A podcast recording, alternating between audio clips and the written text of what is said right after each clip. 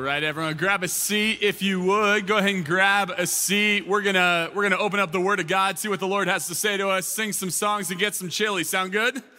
Cool, let's do exactly that. Hey, if you got a Bible with you, go ahead and grab that right now. We're going to be in Matthew chapter 2 tonight uh, as we wrap up sort of this portion of our Christmas series. Again, next week, uh, we're going to be in the middle school room. We're going to be doing some different things, but we're going to look at the Word of God tonight. Uh, and what I think what I think for many of you will be a familiar Christmas story, especially if you grew up in church. Uh, in Matthew chapter 2, we'll track with the story of these magi. Uh, in popular kind of culture, they're called these wise men or, or the three kings. We're going to look at the story of these individuals tonight. Uh, and I hope, I pray that it is challenging, encouraging, uh, and most importantly, a blessing to you as you continue to follow Jesus this Christmas story. So, again, uh, Matthew chapter 2, verse 1, it'll be on the screen, hopefully uh, in your Bibles or on your phones as well. But but here's how it goes. It says in verse 1 it says, After Jesus was born in Bethlehem in Judea, during the time of King Herod, Magi from the east came to Jerusalem and asked, Where is the one who has been born king of the Jews?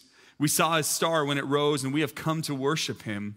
When King Herod heard this, he was disturbed, and all Jerusalem with him. When he called together all the people's chief, uh, chief priests and teachers of the law, he asked them where the Messiah was to be born. In Bethlehem, in Judea, they replied, for this is what the prophet has written. But you, O Bethlehem, in land of Judah, are by no means the least among the rulers of Judah. For out of you will come a ruler who will shepherd my people Israel. Then Herod called the Magi secretly and found out from them the exact time the star had appeared. He sent them to Bethlehem and said, Go search carefully for the child, and as soon as you find him, report to me that I too may go and worship him. After they had heard the king, they went on their way, and the star that they had seen when it rose ahead them stopped over the place where the child was. And when they saw the star, they were overjoyed. On coming to the house, they saw the child with his mother Mary, and they bowed down and worshiped him. And they opened their treasures and presented him with gifts of gold and frankincense and myrrh. This is the story. The story of what happens immediately after Jesus' birth. Jesus is born, it tells us in verse one. And then there's this journey that these magi go on, these journey that these individuals who are from a far distant country come on to meet and encounter and experience Jesus. And if I were to just kind of give you the outline, the Spark Notes version of what just happened in this story, it would be four things. Number one, the Magi seek Jesus. They seek Jesus. And it's not just that they think about Jesus or consider Jesus, it's that they actually go on a journey from where they live to where they believe Jesus is going to be. And for all my life, when I thought about this journey, I kind of thought about it like a journey, like if you were to travel from Westlake Village to Newbury Park, okay? Like they kind of like got in a little caravan and went off like a couple miles, but that's not so. In fact, this journey could have been hundreds and hundreds of miles. It's possible that this journey took them months, maybe even 12 months or longer to make. This wasn't a quick, easy journey for them. This was a long, drawn out journey of them seeking after a Jesus they didn't fully understand. And here's why I think this matters for us I just wonder if anyone listening to the sound of my voice tonight in this room or online is on one of those long, drawn out journeys that they didn't think would take that long to understand what they think about God and who Jesus actually is. Maybe there's people in your life. You're solid in your faith and you know and love Jesus, but there's people in your life who are seeking Jesus, trying to understand Jesus. Maybe they're actually even kind of like deconstructing some beliefs from childhood where they just kind of grew up in some kind of little toxic culture and things got just got real bad and ugly in their heart. And they're kind of trying to peel back those layers to understand who Jesus actually is. And can I remind you tonight that it took the Magi months, maybe even over a year, to find this Jesus they were seeking after. And what I hope that stirs up in us is a amount of patience. Patience for you if you're on the journey to figure out what you actually believe about God and patience for your friends and family as they're on their own spiritual journey as well. See, what happens at the beginning of the story is that the Magi are seeking after Jesus, and it's taking them months, maybe even a year. But then, after they're seeking after Jesus, there is a moment where they find Jesus. They meet Jesus.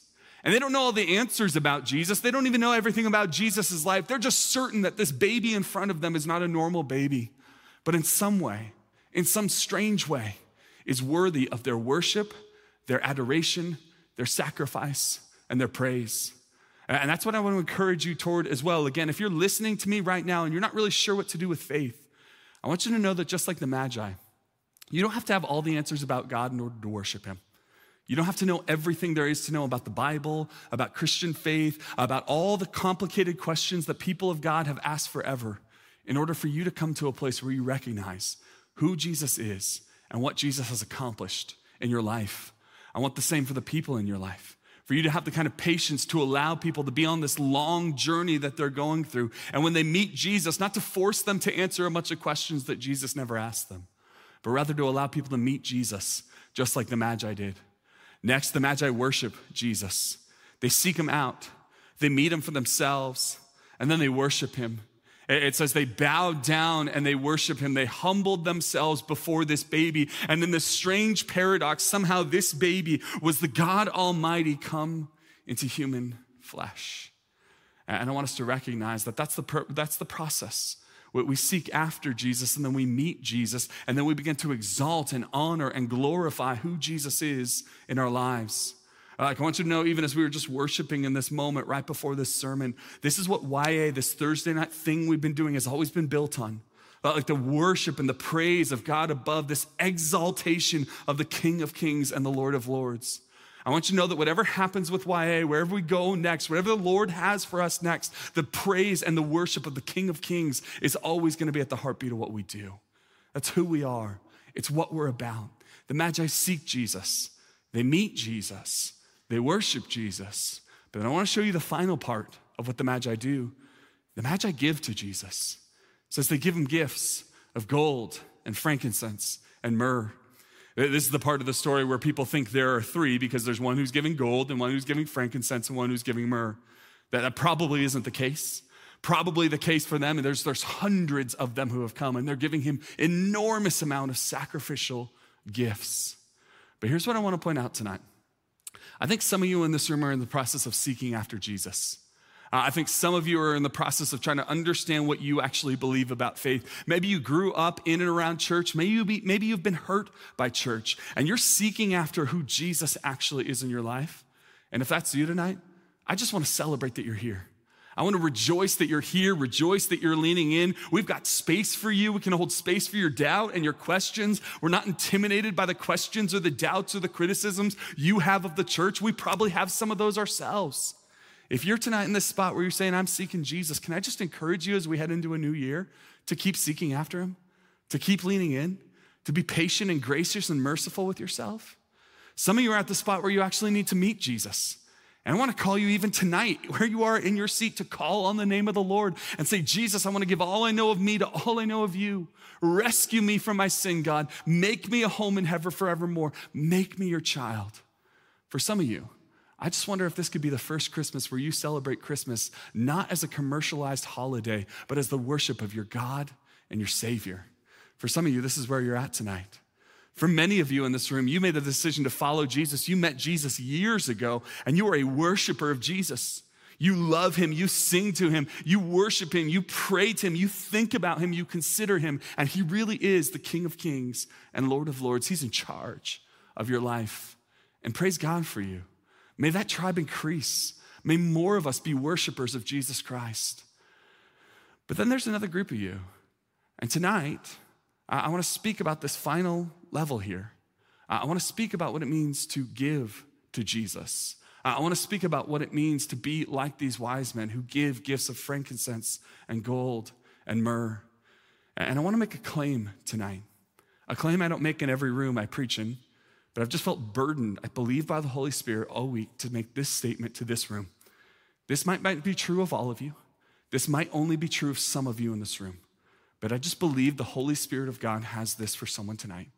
I believe when it comes to your faith that for some of you, perhaps many of you, the next level of your faith comes through giving. The next level of your faith comes through giving. See, I want to talk to you about giving tonight. I want to talk to you about your money tonight. I want to talk to you about what it means for you to be generous tonight. But I want to be abundantly clear from the top. This is not because Calvary is short on change, okay? We're not struggling, so we're coming to you. This is not a fundraiser. We're not going to pass around a hat. You're not going to see me at the chili cook off, be like, you know, like that's not what's going to happen. That, that's not what tonight is. In fact, tonight, I am not concerned about the budget of Calvary Community Church. God has provided graciously. I am concerned about your heart, your faith, and your soul. That's what I'm here to talk about tonight. And I'm so convicted that for some of you in this room, you've hit the ceiling in your faith where you feel like you can't get to the next level. And you're praying and you're reading your Bible and you're showing up at church and you're in small group, but it just feels like you're stuck. And if that's you tonight, you just keep feeling like you're just not getting to that place of intimacy and faith and courage with God. Perhaps, perhaps the next level of your faith comes through giving. I want to reflect on that tonight. I want to think on that with you. Again, my burden tonight is not to be a fundraiser, it's to be a pastor of your heart. So you would understand what it means to follow Jesus, not just with uh, some of your life, but with all of it. Like, again, I'll be bold here and say this. I'm concerned that for some of you, Jesus gets every single part of your life except your wallet. And you've laid down every part of your life and surrendered to Christ except your money. And if you do that, in any area of your life, you say, Jesus, you get all of me except this part, you will always hit a ceiling. You will never make it to that next level of faith. And that's what I want to call you toward tonight. So, we're going to talk tonight about money. We're going to talk tonight about giving. We're going to talk tonight about generosity. And here's a statement I made before, and I want to make it again because I want to be so clear on what I'm saying. Listen, giving is about more than money, but not less than money. It's about more than money. People talk about giving your time, your, your service, the amount of time you serve people in this church, your talent, like your gifts and your abilities, serving and investing in other people. They talk about time and talent and treasure. But can I tell you what happens all the time in church world? We're like, yeah, giving is time and talent and treasure. And you're like, okay, well, if I got two out of three, I'm doing pretty good, right? Like, I'll give the time thing and the talent thing, but I don't want to give my money. Uh, like I shared this a couple weeks ago that when I was in high school, I was starting to get burdened by the fact that like I had a job and I had an income, and yet I was giving away none of my money to the church, none of my money to the poor, none of the money to global missions. I was keeping all of it and spending all of it on me. And so I remember I was sitting at a Starbucks doing a Bible study with a very good friend of mine who loved Jesus. And I shared this burden I had that I felt like I was called to start giving away money because I wasn't being generous. And here's what he said to me. He was trying to be so kind. He said, Brian, I just feel like you give so much of your time to the church. You serve with your gifts and your abilities. And that was true. I was all in with my church in high school. He goes, I just think for you, like, don't stress about the treasure part. Don't stress about the money part. You're giving in so many other ways. And oh my goodness, that friend meant so well by that. But that led me down a damaging road where I spent years of my life thinking all of my money belonged to me. I didn't have to give it away because I was serving in other ways. And it was a nice lie that comforted me enough, but deceived me deeply into thinking my money had no bearing on how far I got in faith with Jesus. Tonight, I think it's important that you think about your time and how you're spending it, your talents and how you're using them. But tonight, I want you to know giving is about more than money, but it's never less than money. See, when I talk about giving, I understand that you all come out of different backgrounds. Some of you grew up here at this church, and others of you went from different churches, and maybe some of you have even come out of church backgrounds where you felt burned by giving. Maybe your parents felt burned by giving. Maybe you came out of a church that felt manipulative or abusive or coercive when it came to giving. Maybe you came out of a church and these churches exist where they're like, let's see your tax return so we can make sure you're giving enough. So there's just like all sorts of different assumptions when a pastor talks about giving. And for some of you, you would actually prefer that I don't talk about giving at all, that I don't talk about money. And I get that. Because so many pastors talk about giving and talk about money, and then they're, they're, like driving like really nice cars and flying private jets and wearing sneakers I could never afford, okay? Like that's what they're doing. And so there's this like tension. But here's what I'm convinced of a pastor who never talks about money would be like a physical trainer who never talks about your diet. Like a physical trainer who's like, hey, you gotta work out and you gotta buy these, buy these cool clothes and these great shoes and here's your program and who's all that, but never talked about the food you were putting in your body would always be working uphill. Why? Because here's what all of us intuitively get. You can hire a trainer to work out seven days a week, but if you're not monitoring what you're eating, you're never gonna get in good shape. And here's the truth with money it's uncomfortable to talk about. Like, this isn't like I love talking about this. I just know if you don't start to think spiritually about your money, you will never reach the level you want to spiritually. Like, you will never get there if you don't think deeply about your money. And so maybe you think churches and pastors should never talk about money. I'm convinced that churches and pastors have to talk about money because it is, according to Jesus, the greatest competitor for your heart to God. It is the thing that is vying for your heart in competition with God, and you only get to pick one to be your master. So let me give you some ground rules when I think about money, when I talk about money here in the church. Um, three things. Here's number one um, we do not want guilt to be the reason for your giving. The Bible is extraordinarily clear that you are called to be a cheerful giver that guilt and coercion and like me getting up here being like, you have $10, give me one of them. And you're like, no, I don't want to. And then I'm like, if you don't, you're the worst. And you're like, I guess I'm the worst. So you like, feel terrible. And then you give a dollar to the church. Like, I just don't want that. Let me just be extraordinarily clear. If you think tonight, if you leave tonight feeling guilty and that guilt drives you to want to give money to this church, please don't. We just don't want that guilt money. Like, that's not what anyone at this church or anyone at any church is after. We're not interested in your guilt. We're not interested in you feeling bad about how much you give or don't give. That is not the point. Guilt is never a driver, it is never something that sustains. God is not after your guilt. Let me remind you of the gospel. There is no more guilt on your head, it was put on the cross. Amen? So there's no more guilt. Like our desire is not to guilt you into giving money tonight. That's not what we're doing. In fact, my desire isn't even that you would give money before you leave tonight. It's that you would think and pray on this and consider deeply what God has for you. So that's number one. We're just not interested in the guilt game here. We're not interested in you feeling bad and like, I guess I should give something. Not our game here. Number two, um, our desire is to make disciples, not donors. Okay? Like, I'm not interested in you being a donor to this church. What does a donor do? A donor writes a really big check, hands it over, and watches other people do the work. That's not how we operate here. It's not who we are. God is not interested in you being a donor. He's interested in you being a disciple of Jesus. Like we are far less interested in your giving statement and we are far more interested in your soul. That's what we're interested in here. So, again, our goal is not to just get people to write big checks or give a lot of money. The answer is our goal is for you to understand how deeply money is intertwined with your discipleship.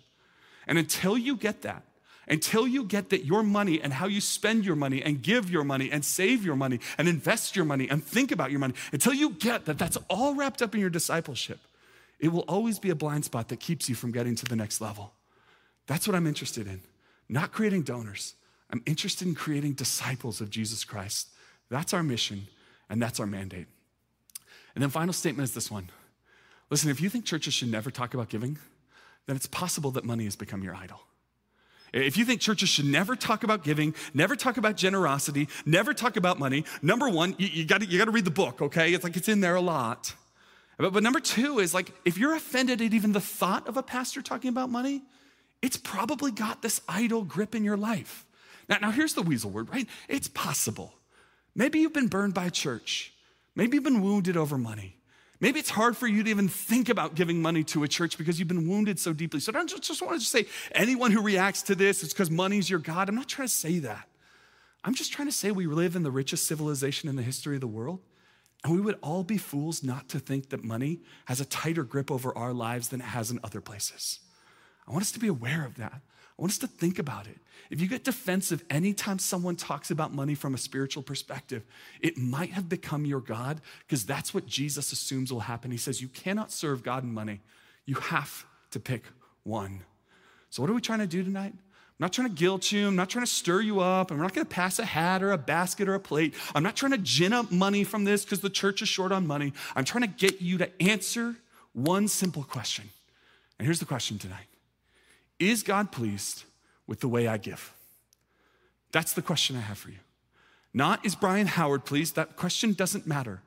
Not is Calvary Community Church pleased? Not um, are my parents pleased? Or, or, or what do I think I should be? That's not the question.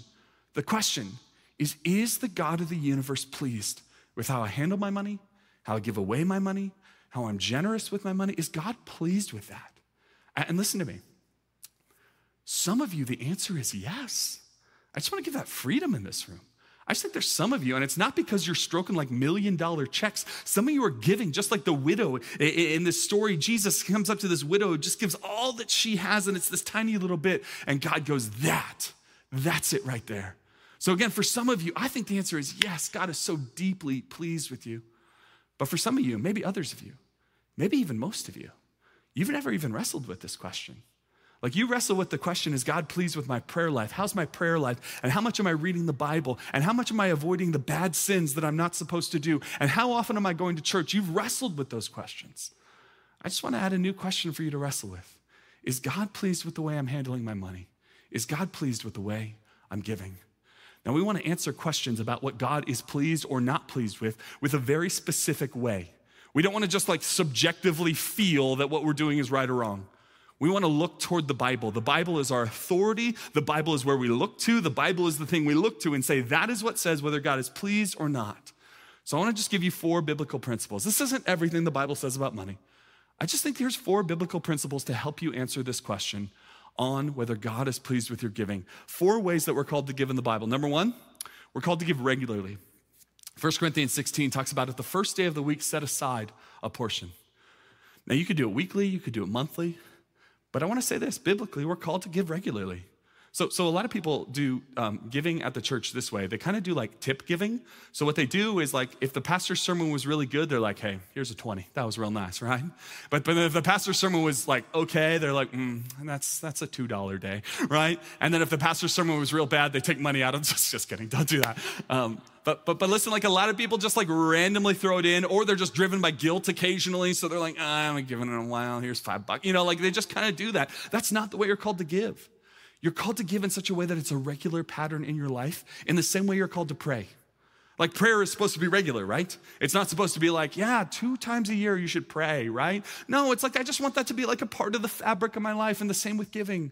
I want it to just be part of my routine. And we live in like the best age ever to do that, where like tonight, before you leave the service, if you wanted, on your phone, you go on the Calvary website, set up an automatic thing on your credit card to hit every week or every month, where it just goes, like you just make it regular. It's a part of your worship, it's a part of your life. We're called to give regularly. Number two, we're called to give proportionally. Proportionally. In the Old Testament, the proportional giving was something called a tithe. Tithing doesn't mean giving, tithing is a word that literally means one tenth. A tenth is what the tithe means. So the tithe, the idea was whatever you make, whatever your income is, you give 10% of it away. So if you make $10,000 a year, you give away $1,000. If you make $100,000 a year, you give away 10 thousand dollars. That's the idea of the tithe. So it's proportional. The idea isn't everyone here is supposed to give a hundred bucks. Some of you are tithing like you don't make anything. So you're like tithing off like money you find on the street, okay? And others of you, you make a significant amount of money. And the idea is we all give proportionally. Now, I believe in the New Testament that idea of the tithe, of that 10%, isn't like a hard law that we live by. It's gotta be 10% or God's not pleased with you. But I believe that's the training wheels for how we start to understand what God wants out of my life.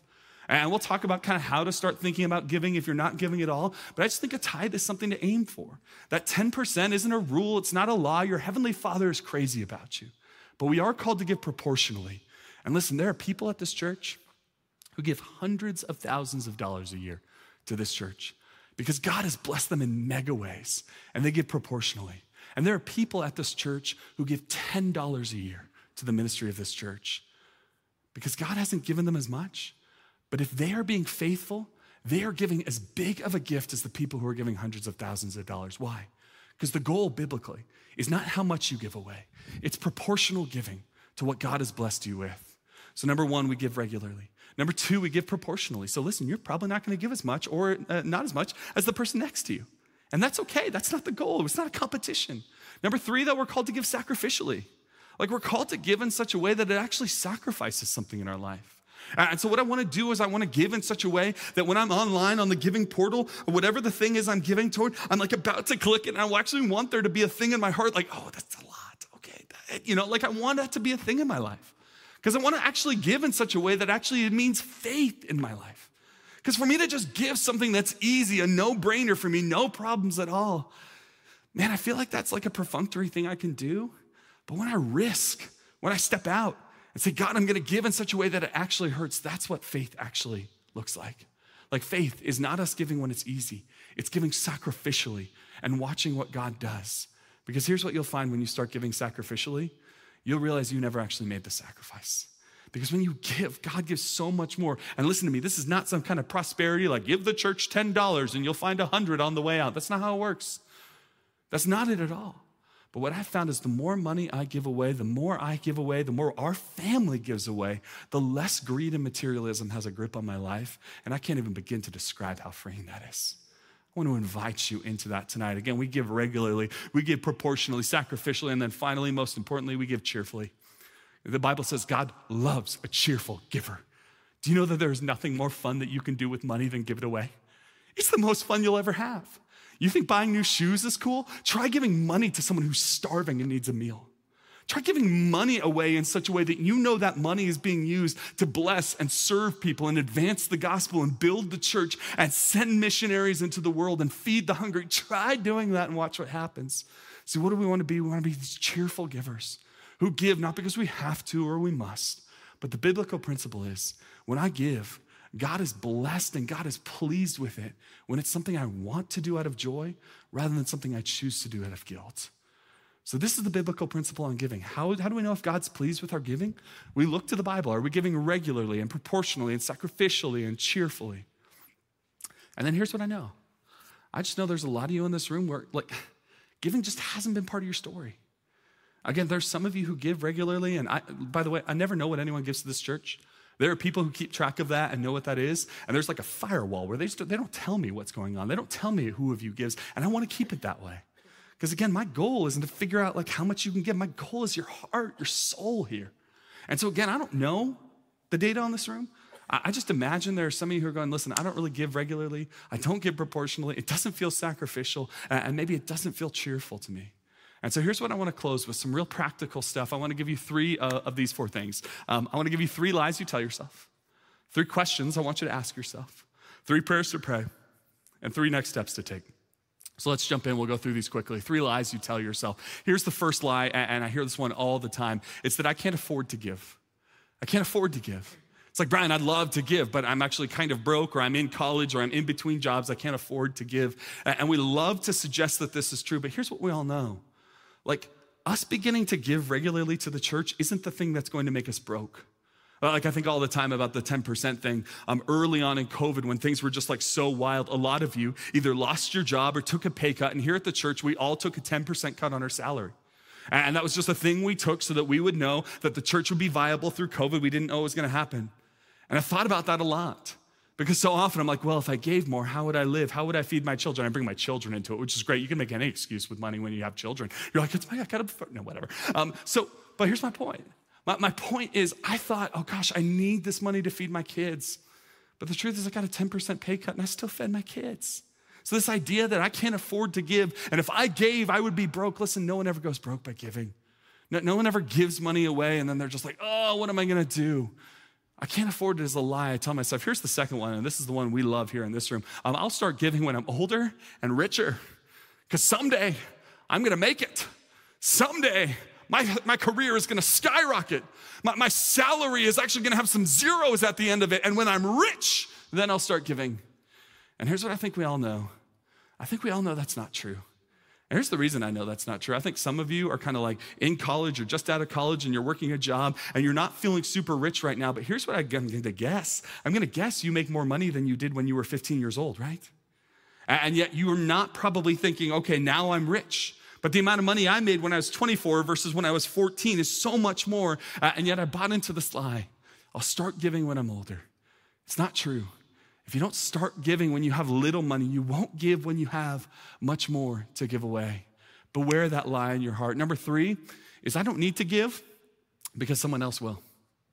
You know why this is such a pernicious lie? Because it's half true. Do you know that people at this church just give millions of dollars a year for this church to exist?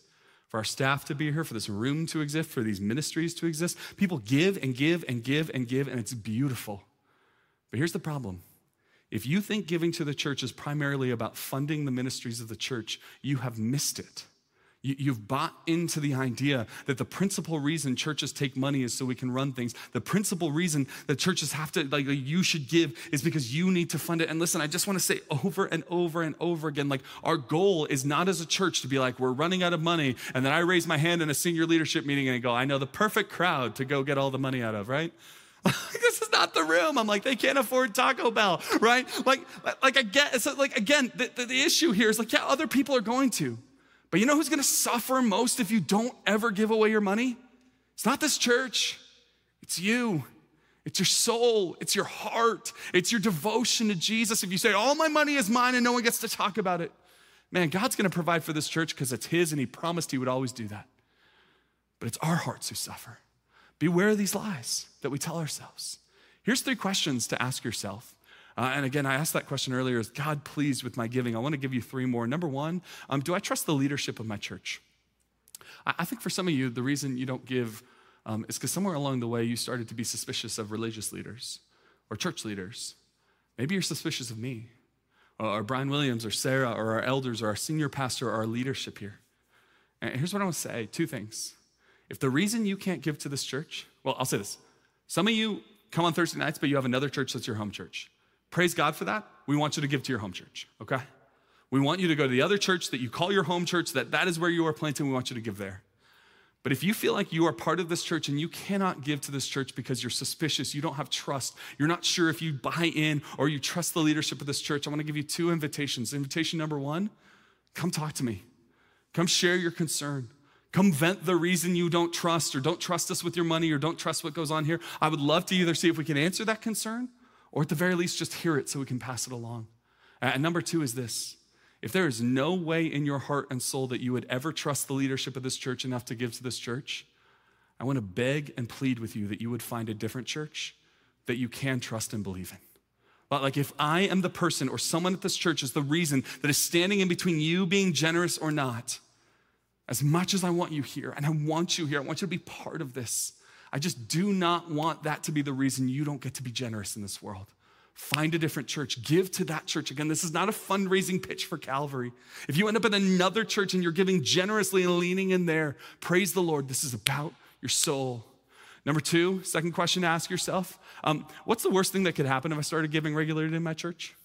Like, what's if you just decide I'm going to start giving regularly, what's the worst that could happen? You'll be out some money, and then if you hate it and you feel like this whole freedom from greed and materialism is the worst thing ever, you can go back to that real easy. You can. Like, what's the worst that can happen? Sometimes we want to ask these questions of faith. Like, if I actually step out and start giving, what's the worst that could happen?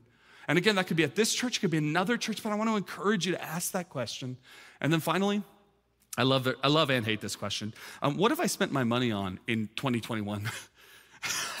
it's December and it's kind of like time to do an audit on your life. Okay, whatever money you had or made or received or spent in this last year, go do an audit of it. And, again, if I look back on my last year, like my family and I will have to admit, we probably spent too much money on our home and too much money on tacos, okay? That's the two things. And then the things I'm really look back and I go, I'm so grateful for is that my family did give away more money in 21 than 2020. And so I look at that and just start to go, okay, how can I look at the money in this last year and actually recognize what happened? Because for some of you, you go, well, I can never afford to give, but then you look back on your, like your annual statement and go like, oh my word, I am single-handedly keeping Chick-fil-A in Thousand Oaks open, you know, like, and, and that doesn't count as giving just because it's Christian chicken, right? And so anyway, we want to look back over this last year and say, okay, what did I spend my money on? So that's three questions to ask. Here's three prayers to pray. Number one, I love this prayer out of Psalm 67. God bless me so I can be a blessing. God bless me with a job, with a promotion, with a raise, with an inheritance. God bless me financially so that I can be a blessing. I dare you to pray that prayer. I dare you to go read Psalm 67, memorize it, and pray it every day. God, bless me, give to me, give me a promotion, give me a raise, give me a windfall, give me an inheritance, give me money, God, because when I get it, I want to be a blessing to the world. Go see what God does with that. And again, this is not, if you ask God for money, He'll give it to you, but it is this posture that says, God, whatever you bring down into my life, I'm going to allow to flow through me like a river into the world to be a blessing. Pray that prayer. Psalm 67, see what God does. I love that prayer. Number two, um, God, show me how much I should give. Uh, again, I'm not up here to tell you how much you should give. I'm here to say, I want you to go wrestle with God and ask the question Is God pleased with how much I give? That's the prayer I want you to ask God. Um, right now, I'm not giving, or God, right now, I'm giving this much. Are you pleased with that? And maybe his answer, maybe he'll just have this piece of yes, he's pleased with that, and praise God for it. The goal isn't just like every time you pray, you feel guilty and you have to give more. Maybe God is pleased with it. But some of you haven't actually asked the question. And then finally, here's this final one um, God, help me not to be gripped by greed. Um, when Jesus talks about greed, like the grip money has in our life, he always talks about it as a deceiver, something that sneaks in. You have to be on your guard for it. The assumption Jesus makes is that if we're not watching out for it, we will become deceived by money. And I want to pray often God, help me not to be deceived. Um, help me not to be twisted up in money without even being aware of it. God, help me to be free of the slavery that I don't want to be in toward the money and the riches and the possessions of this world. And then finally, final one we'll look at three steps I want you to take. Here's three really practical steps. Um, let me speak to you if you don't give anything to any church anywhere at all. Here's your first step start giving $1 a week to your church. $1. Um, again, if your church is another church, praise God, go do it there. If your church is Calvary Community Church, I want you to do it here.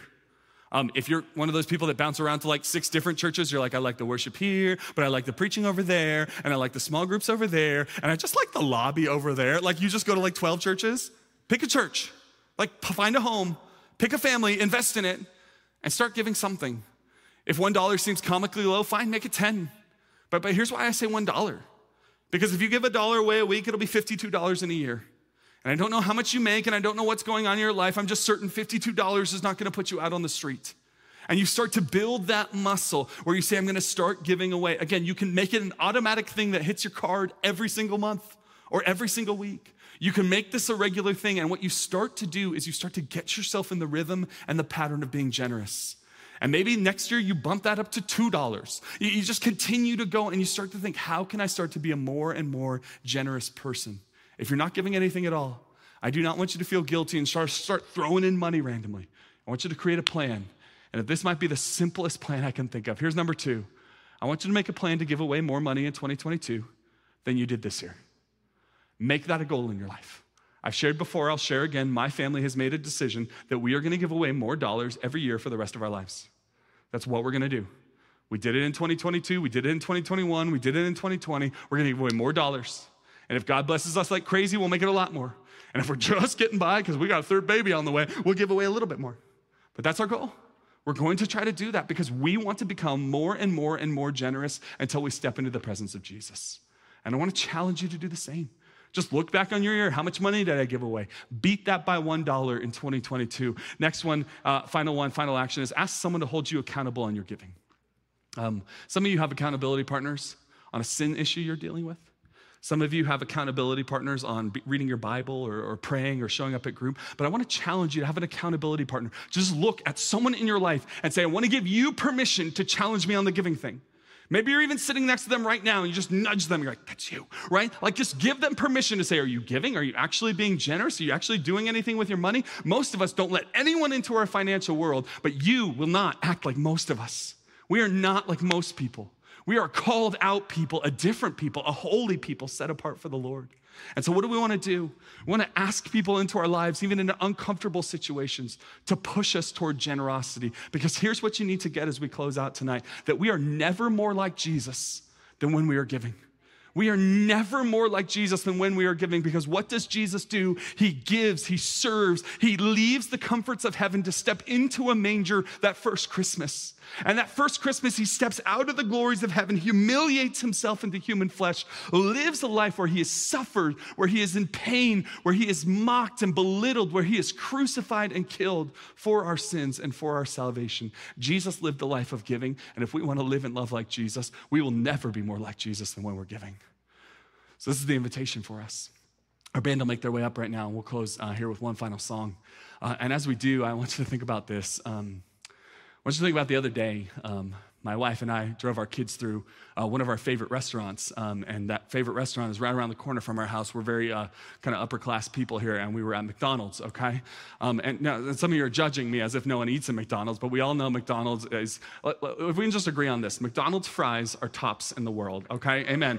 Amen. And the people of God said amen. So so there's fries like flowing through our car, and um, we give my daughter some of the fries. And uh, as a dad, you know, one of the rules that's built into the fabric of the universe is there's something called a dad tax, right? Um, right? And so um, what I did was I turned around in the car and I took some of my daughter's fries.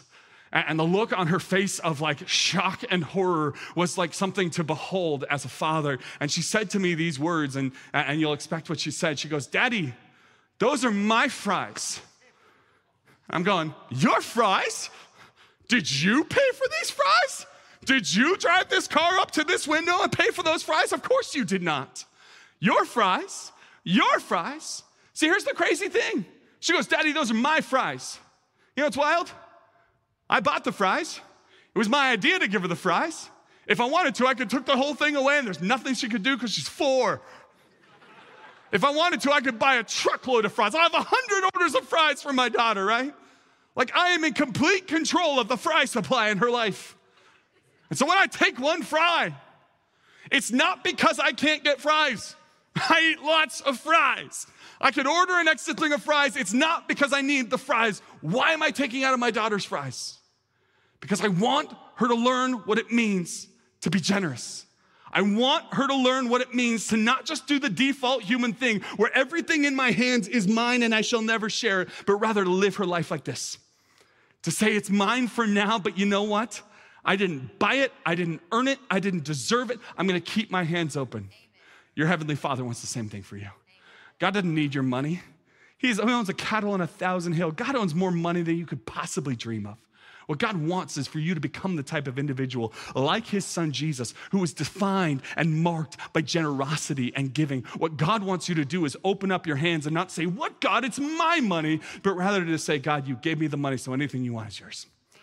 And that's what I want to call you toward. Again, I don't have a specific ask. I'm not going to pass a plate tonight. We're not doing something to try to generate some funds out of this room tonight. I want you to go wrestle before the Lord and wrestle with that question we asked in the very beginning Is God pleased with my giving? Because when you watch what happens, just watch what happens.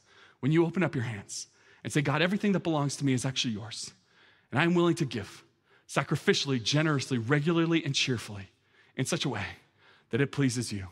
And watch what happens when God takes you through your giving to the next level of faith. Let's pray. Father in heaven, thank you for tonight and thank you for the opportunity to open your word once again. God, I just pray for anyone in this room who's walking through some kind of guilt or shame right now. I just pray you would remove that through the power of your spirit. God, I declare that there's no guilt or shame in this room through the power of your blood.